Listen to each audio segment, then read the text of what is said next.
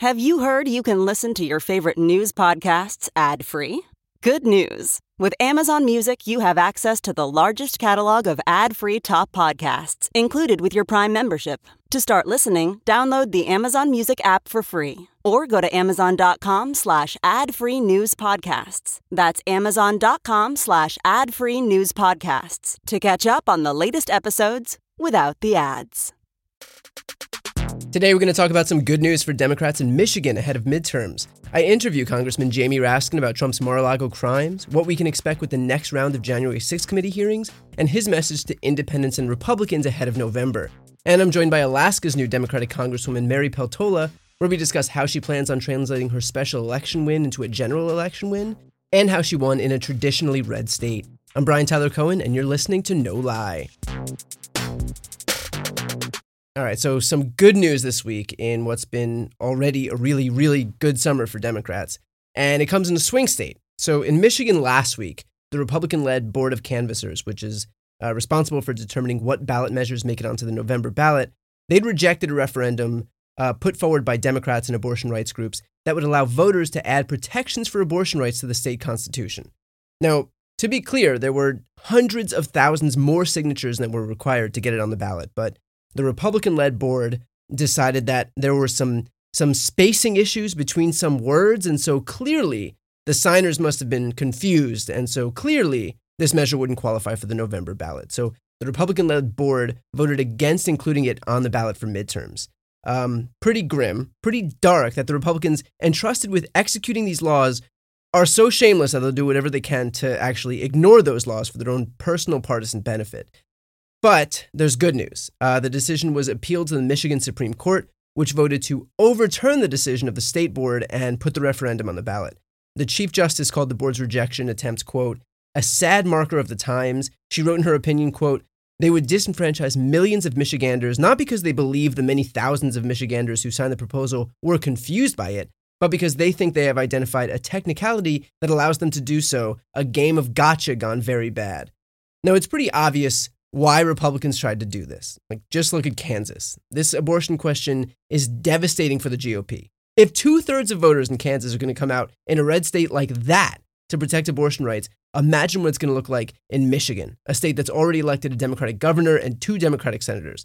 And with close races in Michigan's third, seventh, eighth, and tenth congressional districts, this is going to have pretty massive implications all the way up the ballot.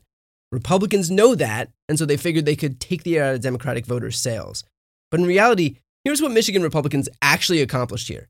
First, they, they proved the Streisand effect was real, because if you thought that people were going to show up before, when this proposal wasn't super publicized, wasn't a national story, guess what people are going to do now? Guess how many more people know about this, including the people like listening to this show who didn't know before. Republicans tried to score some cheap win. Instead, they not only lost, but lit a fire under the asses of every single person they were trying to disenfranchise.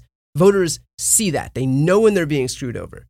Remember, for example, um, in April of twenty twenty, right after COVID hit, super dangerous, people were dying, there was no vaccine, and there was a, a Wisconsin State Supreme Court race. And Democrats wanted to postpone that race because um, people were dying, and maybe it wasn't the best idea to cram a bunch of people into a polling place five minutes after a global pandemic hit.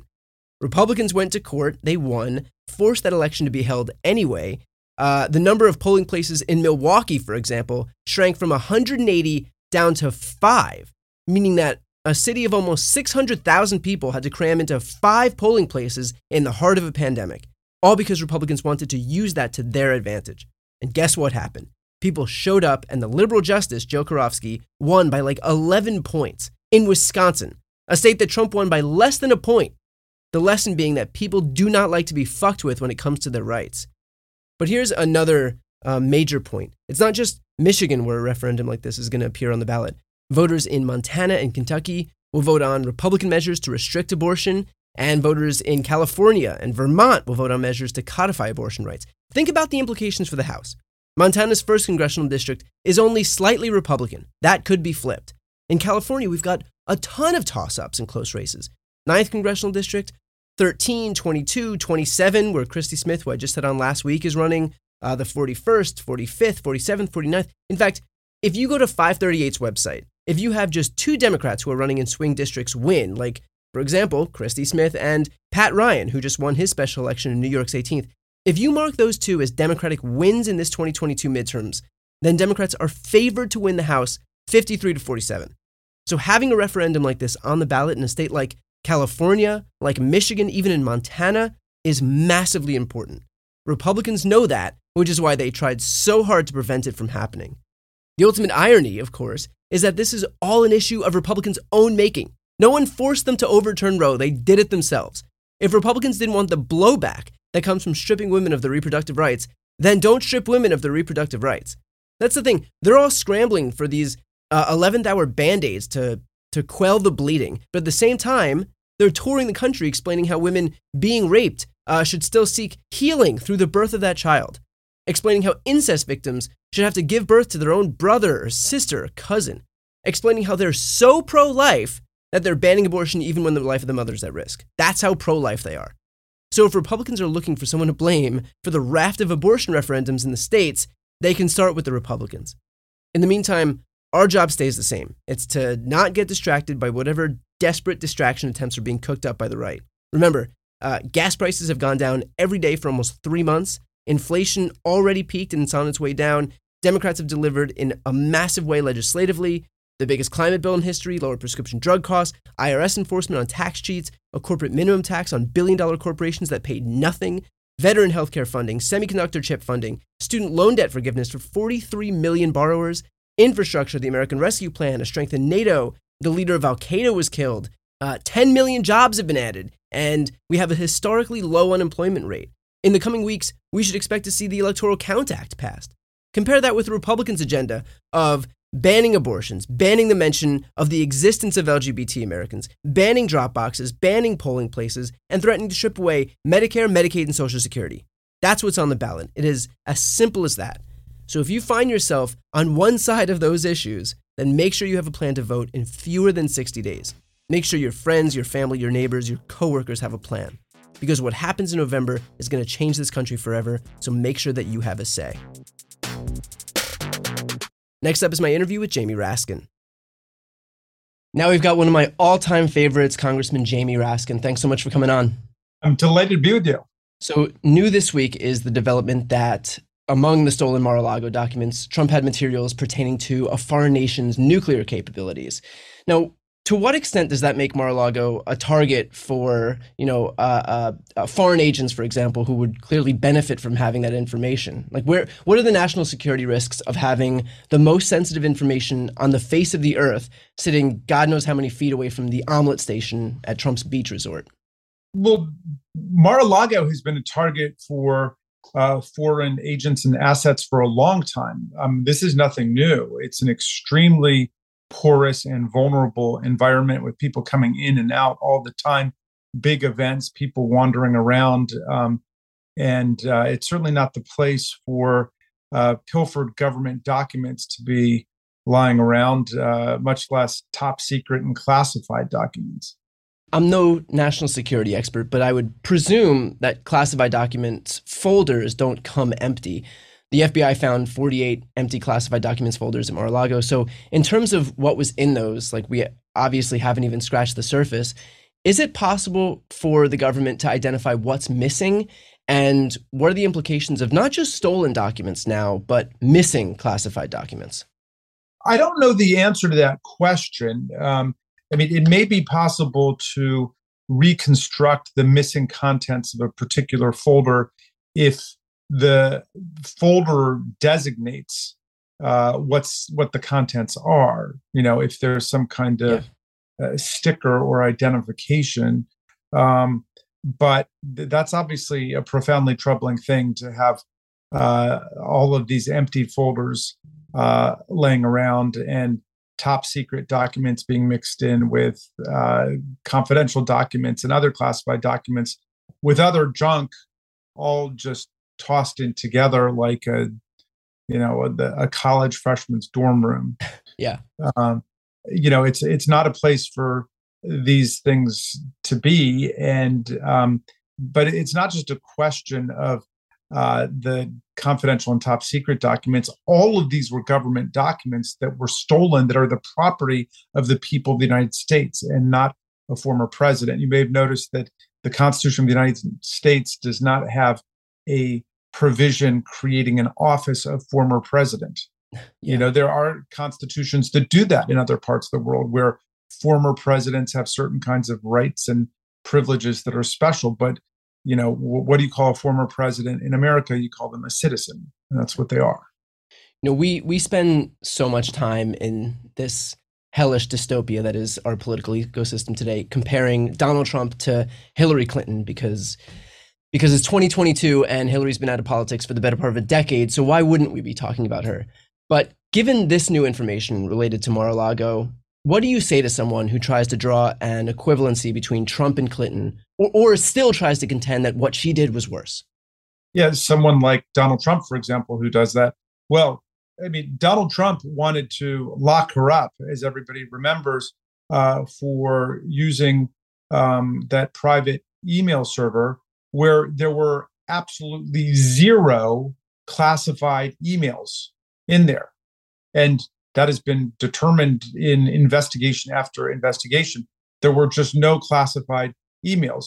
Um, and uh Whereas with Donald Trump, of course, we know that there are more than one hundred classified uh, documents that he purloined um, and pilfered from uh, the U S government on his way out, and all these other government documents as well. And uh, Hillary, of course, was never accused of stealing anything. She was just accused of using that private uh, email server, which, of course, lots of members of the Trump administration did as well. So Um, there, there's no comparison uh, between those two cases. I think, I think at this point, a lot of people see the abject criminality here. They see stolen documents, they see stolen materials on nuclear capabilities, empty folders, Mar-a-Lago is getting infiltrated by Russian-speaking foreign actors. It's such a shit show, and the criminality is so obvious, and we all know that if it was anybody else, they'd be in prison so fast their head would spin. And I think that people just want to see some accountability. So Um, this is a two-parter, but what's the punishment that we're looking at here, and what's the the timeline that you would imagine it would take for something to be handed down? Well, um, I got to step back for a second and just remind you that um, I'm a member of the January sixth Select Committee, and we're not working on that stuff. We're working on a different set of crimes, uh, which I think are uh, historic crimes in the United States. A president who set out to overthrow a presidential election and help to incite and unleash uh, a violent insurrection against the government. We we on the committee were all taken totally by surprise uh, by this new scandal that's erupted. But Donald Trump is, of course, a one-man crime wave. And yeah. so it, every day we learn about new things, new things that he's done. So I, you know, I don't want to speculate about, you know, what the ultimate criminal prosecution and consequences may be. I do agree with you entirely that there's great frustration in the public that it seems as if uh, Donald Trump, like uh, a slippery mob boss, is able to wiggle his way out of any particular situation with his money, his lawyers, his uh, invocation of phony legal doctrines, and so on. Uh, and I'm just betting that uh, he's met his match in the January sixth Select Committee and Chairman Benny Thompson and our Vice Chair Liz Cheney and in the members of the committee, because we're all determined uh, to get to the bottom of this massive assault on the rule of law in American constitutional democracy.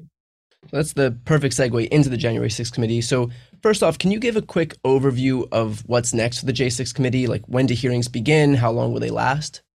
You know, um, we've not made any formal announcements or decisions um, about those. Um, my guess as one member is that uh, we're talking about a small handful of hearings to come um, to complete the picture on different things that Uh, we were left um, still guessing about at the end um, of uh, the, the first the first round of hearings. Um, you know, there is uh, some mystery around all of these missing texts uh, in the Secret Service and the Department of Defense. Uh, what have we been able to find out about that? What can we determine about how that happened? Um, and, um, you know, there there are some lingering details about what exactly the former president had in mind when he wanted to march into the Capitol uh, with the violent mob that he had um, unleashed against Congress and against Vice President Pence. What exactly did he think was going to happen? Um, it would be great if we could reconstruct his um, final uh, intent with respect to completing the coup and the insurrection. So those are, um, you know, th- those are some loose ends that it would be nice to tie up. But look, there is overwhelming evidence and clarity about what happened. Uh, Donald Trump refused to take no for an answer from the American people. And he set about uh, in a half a dozen different ways to try to overthrow the election result, um, always uh, in violation of the rule of law. Um, and he uh, sent a mob, which he knew to be armed and dangerous, directly at the Capitol, where he knew the vice president was and where he knew members of Congress were. Nothing like that has ever happened in American history. You know, the January sixth Committee itself kind of became the news when Trump began trying to tamper with witnesses who were uh, yet who had yet to to testify before the committee. Are we going to hear more information, or do you suspect that we'll hear more information about those efforts uh, when these hearings resume? Uh, I don't know the answer to that question, and I've not been, um, you know, I've not been intensely involved in that aspect of the investigation. I think there may be other members who've really concentrated on that question. But uh, in my opinion, uh, Donald Trump believes there's no crime so big or so serious that he can't use another crime to try to get out of it. Yeah. What What do you think was the single most effective moment from the first round of hearings? Well, you know, as I talk to different people, people have different responses to parts that created epiphanies and conceptual breakthroughs. For me, um, uh, I, I found it electrifying when Cassidy Hutchinson reported Donald Trump saying, take down the mags, take down the magnetometers, take down the metal detectors, yeah. Let these people in. These are my people and they're not going to hurt me, effectively. Um, and that was um, a critical moment that demonstrated his Uh, understanding that the mob was uh, armed and uh, dangerous and uh, likely to be violent. And he didn't care about that because he knew that they were not targeting their wrath at him. Um, and even after um, he was aware of the chance of hang Mike Pence, and even after he was aware that the mob had entered the Capitol and that uh, public officials were in danger, he continued to incite them. Um, so th- these things are enormously revealing and telling. And it's only when you enter the hall of mirrors of Donald Trump's mind that you can think of anything that would possibly rehabilitate or exonerate him. And I hope that people are restoring their basic sense of reality in the Biden administration so they can see how outlandish and outrageous all of these things are. I remember being especially struck by hearing from Shaye Moss and Lady Ruby because, you know, we kind of, ex- as bad as it is, we kind of expect this kind of vitriol in the political space, but these are just regular people who weren't prepared for what what came to them. And I remember there was one moment in particular where uh, I believe it was Shaye Moss had just downloaded Facebook Messenger for the first time. And what she saw waiting for her on Facebook Messenger was just a barrage of threatening, uh, racist, sexist texts and messages. Um, and and just to like kind of be hit with that like an avalanche. And, you know, it's not it's not just that it happened. It's that now it's going to be that much more difficult to recruit other people to to do the right thing, to do what these people were doing, which just which was just their civic duty and and showing up and and being elections workers, something that we desperately need to do. And then it creates this vacuum that's then filled by bad actors. And so that was... Well, I mean, Shaye, Shaye Moss uh, is an extraordinary um, representative of American electoral democracy in action. I mean, we don't have a democracy if we don't have Shaye Moss in people like her who are willing to wake up early and get down to the polling place yeah. and check people in and, um, you know, make sure that people are getting their absentee ballots and explaining how the system works. I mean, she is the face of how American democracy works, like Donald Trump is the face of how American plutocracy and autocracy and kleptocracy and theocracy work, um, you know, through the, all of his evil design. So that was a remarkable moment, too. I agree with you. Another similar to that was Secretary of State Brad Raffensperger. This guy's a lifelong Republican who's uh, poured his heart and soul and money into the Donald Trump campaign, and they're willing to yeah. throw him under the bus and to unleash the wrath of the mob against him. Anybody who does not follow the cult leader to a T uh, will uh, get their just rewards from Donald Trump. Yeah. You know, something I've been struck by this past week was that the media seems to be falling back on the same both sidesism that was so prevalent uh, leading up to the twenty sixteen election. You know, on one side, we've got Trump, who stole classified documents. We've got nuclear secrets floating around. He's pushing the big lie. His acolytes are denying election results. But at the same time, Joe Biden uttered the word semi-fascist. And so there's clearly an optics issue on both sides. What's your take on this? And what's the media's responsibility in all this? And, and are we expecting too much from what is, in effect, just another for-profit entity? Well, the, I, I think it's important for us to talk about what are the characteristics of a fascist political movement and a fascist political party. One of them is an authoritarian cult of personality where one person dictates to everyone else what the party line is, and everybody follows it like lemmings. Um, another is a refusal to accept um, election results that go against the a fascist movement. And another is an embrace of political violence as an instrument of securing state power.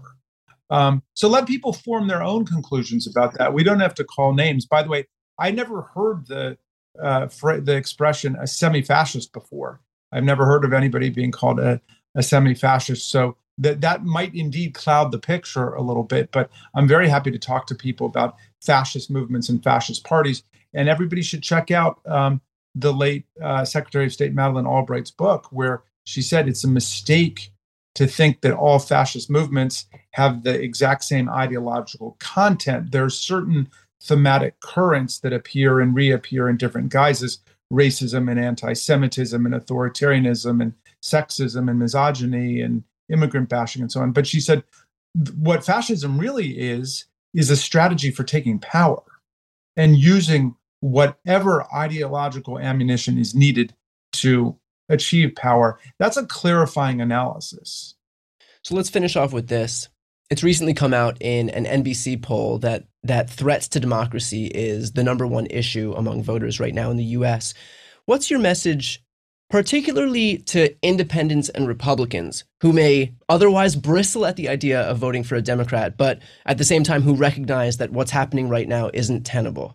Well, I'll address both independents and Republicans. I mean, for independents, um, come to a political party that is very big, that is heterogeneous, that has a diversity of viewpoints, uh, where critical thinking is welcomed and encouraged, um, and where we need your intellectual and moral independence. I'm all for that. Uh, we're not a perfect party. We've had flaws historically. I'm sure we've got flaws today, but we are a pro-democracy party, and we're the only pro-democracy party left. So uh, I'm thrilled to learn that two-thirds of independents are coming our way, and I think more than that will come our way.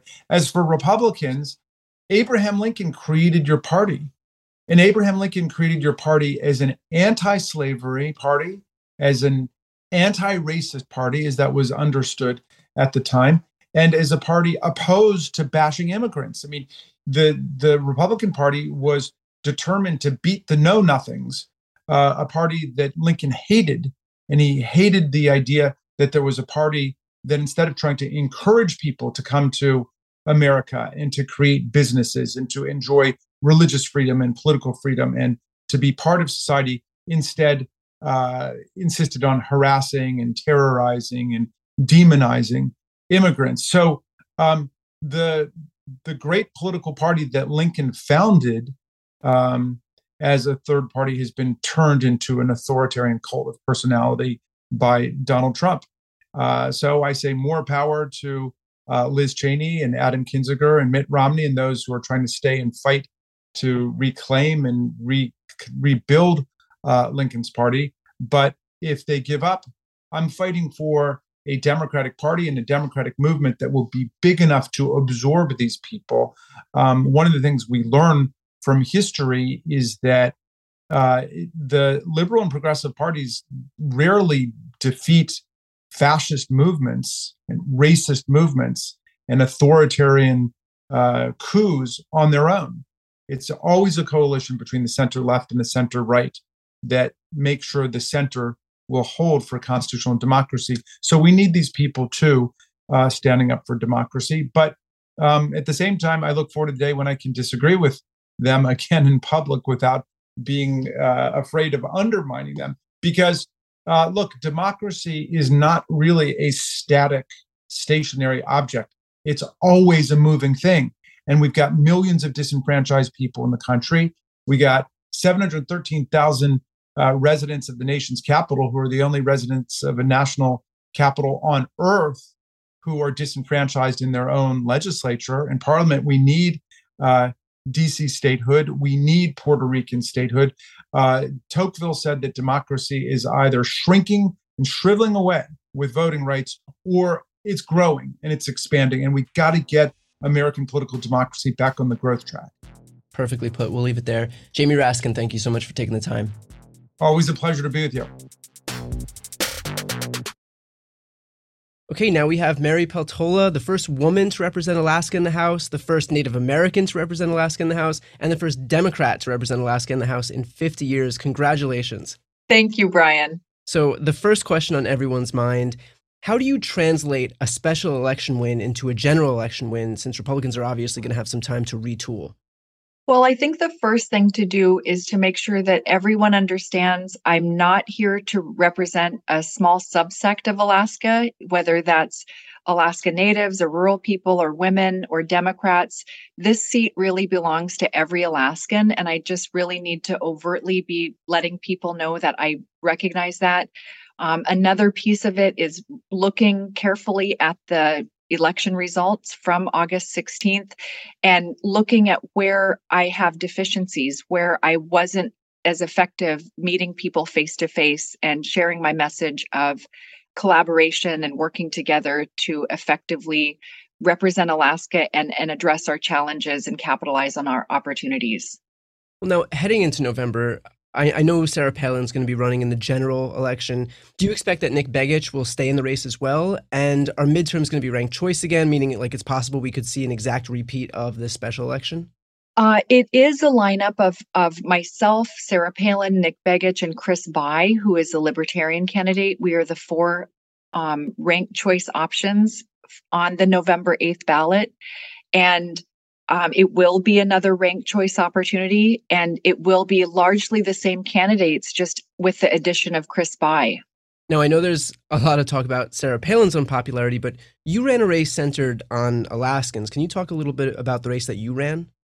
Sure. The ten years that I served in the state legislature, it became obvious to me very quickly that you have to operate with a mentality of having fifty-nine best friends. There's sixty members of the legislature, forty in the House and twenty in the Senate. And you've got to have positive working relationships if you're going to accomplish anything. And, and that also includes to the third floor, to the governor's administration.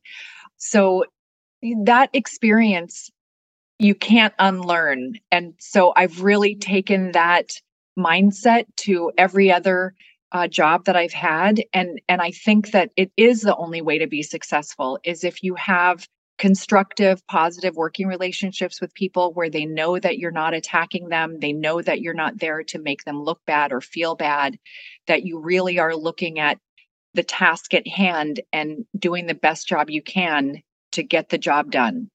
Now, what was the platform that, that your Uh, campaign was centered on, and will you be able to bring that to the general election in November? So we had four planks to this campaign. I'm pro-jobs, pro-family, pro-fish, and pro-choice.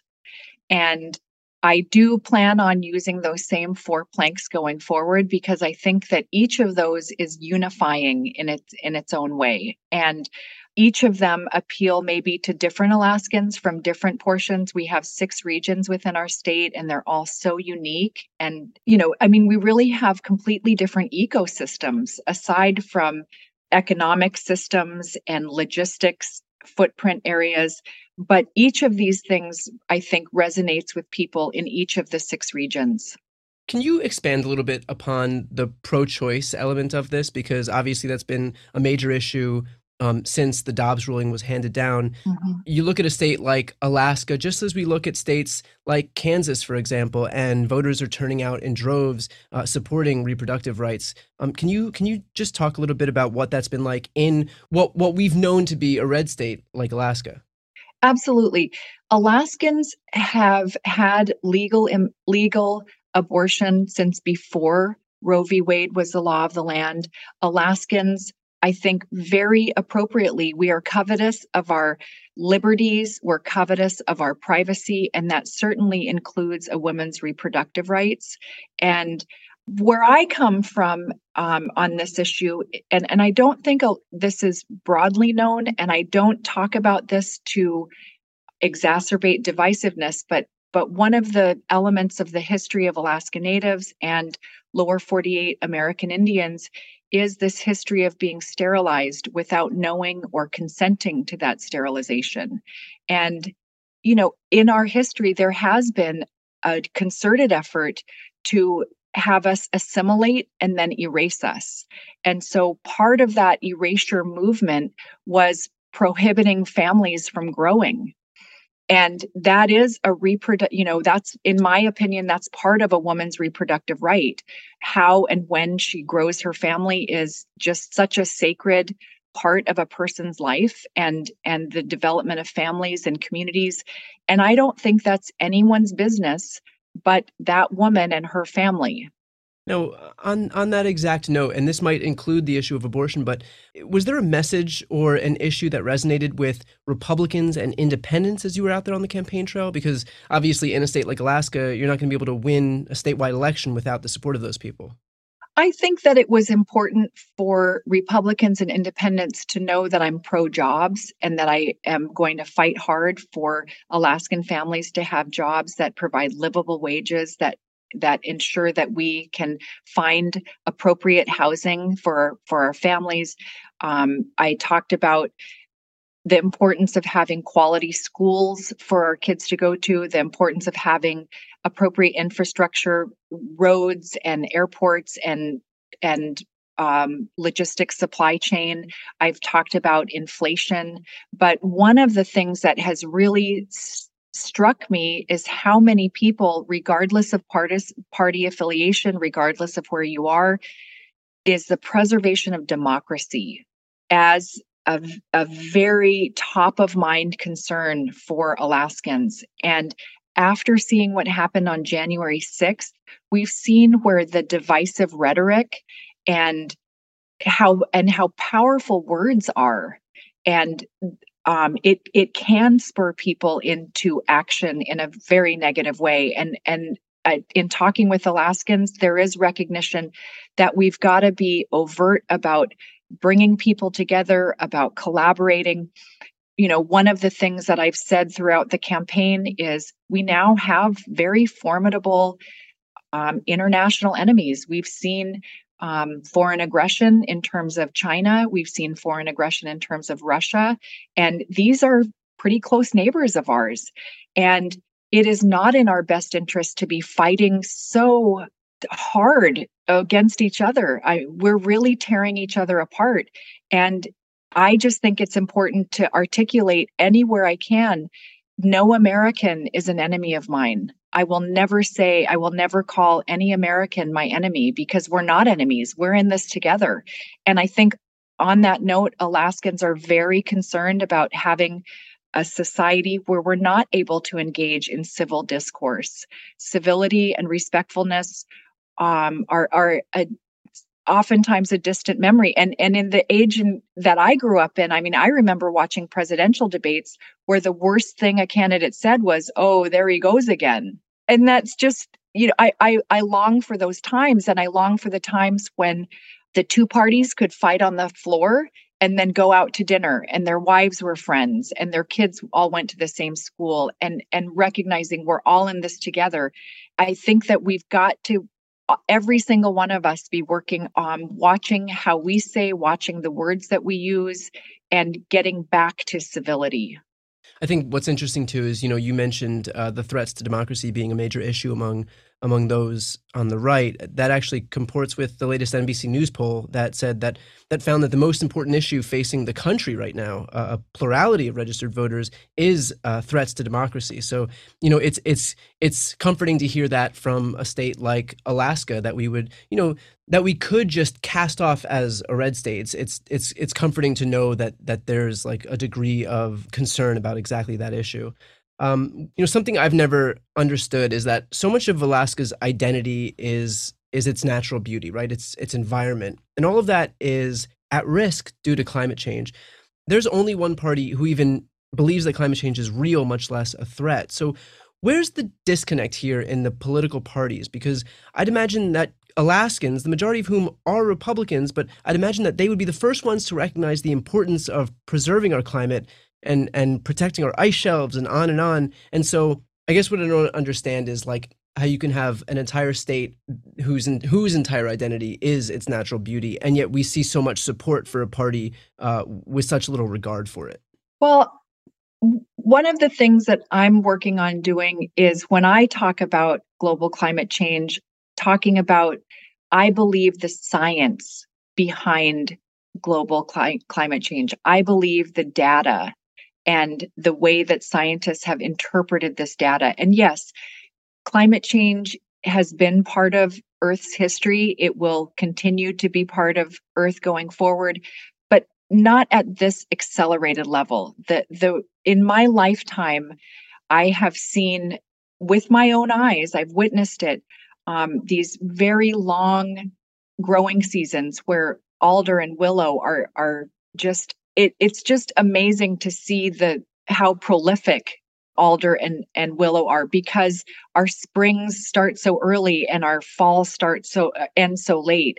Um, I've witnessed five winters where we haven't had adequate snow cover, and so we've lost ptarmigan and rabbits, um, because ptarmigan actually sleep in the snow. They burrow in the snow and they turn white for camouflage. So when they have nowhere to sleep and and be protected, and they're exposed to the owls and hawks and foxes who eat them, this has real consequences. Understanding that with ocean ri- temperatures rising and ocean acidification, we are losing the food source for Chinook salmon. It's it's zooplankton, and zooplankton is primarily cartilage, and it can't calcify with the with the acidity levels that we're seeing now. And our fish are literally starving. And those are real things. They're backed by science. You can see them with your own eyes. So I just think that we need to make it less of a debate. It's not a debate. The science is proof. And, and I believe in Western science. So uh, I'm not sure that it's even worth anybody's time to discuss it. It's just a fact. And so do, do you think that that issue is starting to resonate with people there, regardless of political identity? Because because you're right in the sense that it's not worth debating because it's not debatable. I mean, it's it's a, it's a settled issue, but there is only one party, and that is the Republican Party, who continues to deny its existence. So do you do you find that, like, within your state, where um, where all of those issues are so prevalent and so important that it's that that's becoming more of a litmus test issue for people who might have otherwise identified as Republicans in the past, but now who rely on these fisheries, who rely on so much of agriculture and, and the, the actual terrain of Alaska? You know, the folks that I tend to talk to, and, and unfortunately, that the reality of America is we're, we're all so Um, comfortable in our echo chamber and in our bubble and in our circle. And and and both of my opponents, at, at least Nick Begich himself, has said he doesn't believe that there is global climate change. He doesn't think that it's accelerated because of humans. He he says that this is just the natural trend. Um, so I don't know. I, I really can't speak for them, but the Alaskans that I talk to, regardless of their party, can see with their own eyes what's going on. And, and Republicans believe in science as well. So it's it's not something. And when I talk to people, I tend not to want to engage in the areas where we disagree. I tend to want to talk about the things that we both agree on. Yeah, well, you're clearly doing something right, because uh, you'll be you'll be uh, sworn into Congress very soon. So with that said, uh, Congresswoman-elect, thank you so much for taking the time. And uh, also, one last thing: how can we help as you uh, as you continue to to work to hold this seat past uh, past November? Well, I think um, we need to get more people registered to vote. It's surprising how how many people are not even registered, and I think that there's this belief that if you get a dividend, you're automatically registered to vote. I'm not sure that that's true. I, I actually don't don't I don't know if that's true, but clearly, um, not everybody is registered or knows there's they're they are registered. We've got to um, you know, folks like you, young people who are very aware and engaged. I think you might even be surprised at how many people in your social network are not registered to vote and believe that their vote doesn't count or doesn't matter, or it's not worth their time, or or maybe they think of it as like a homework assignment.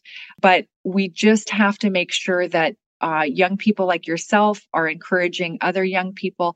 And I'm very encouraged by how many young people are are aware and engaged and active. I see them all at every event. And, and I hear from so many young people who are very invested and, and very active. So I just, I'm hopeful and want to see more of that. And this race, this special seat, was only won by five thousand votes. It really is proof that every single vote matters. Well, well, we'll leave it there. Uh, thank you so much for taking the time. And, you know, uh, so much of what I've read before speaking to you is how kind you were, and that all that all proved true. So, uh, you know, when when you're in Congress, don't uh, don't let the Marjorie Taylor Greens of the world rub off on you too much. So, th- thanks again for taking the time. I appreciate it. Well, she's another one I'm I'm looking forward to becoming best friends with. Well, we'll see we'll see how that goes. Uh, Mary Peltola, thanks again. Thank you, Brian. Thanks again to Mary. That's it for this episode. Talk to you next week. You've been listening to No Lie with Brian Tyler Cohen, produced by Sam Graber, music by Wellesley, interviews captured and edited for YouTube and Facebook by Nicholas Nicotera, and recorded in Los Angeles, California.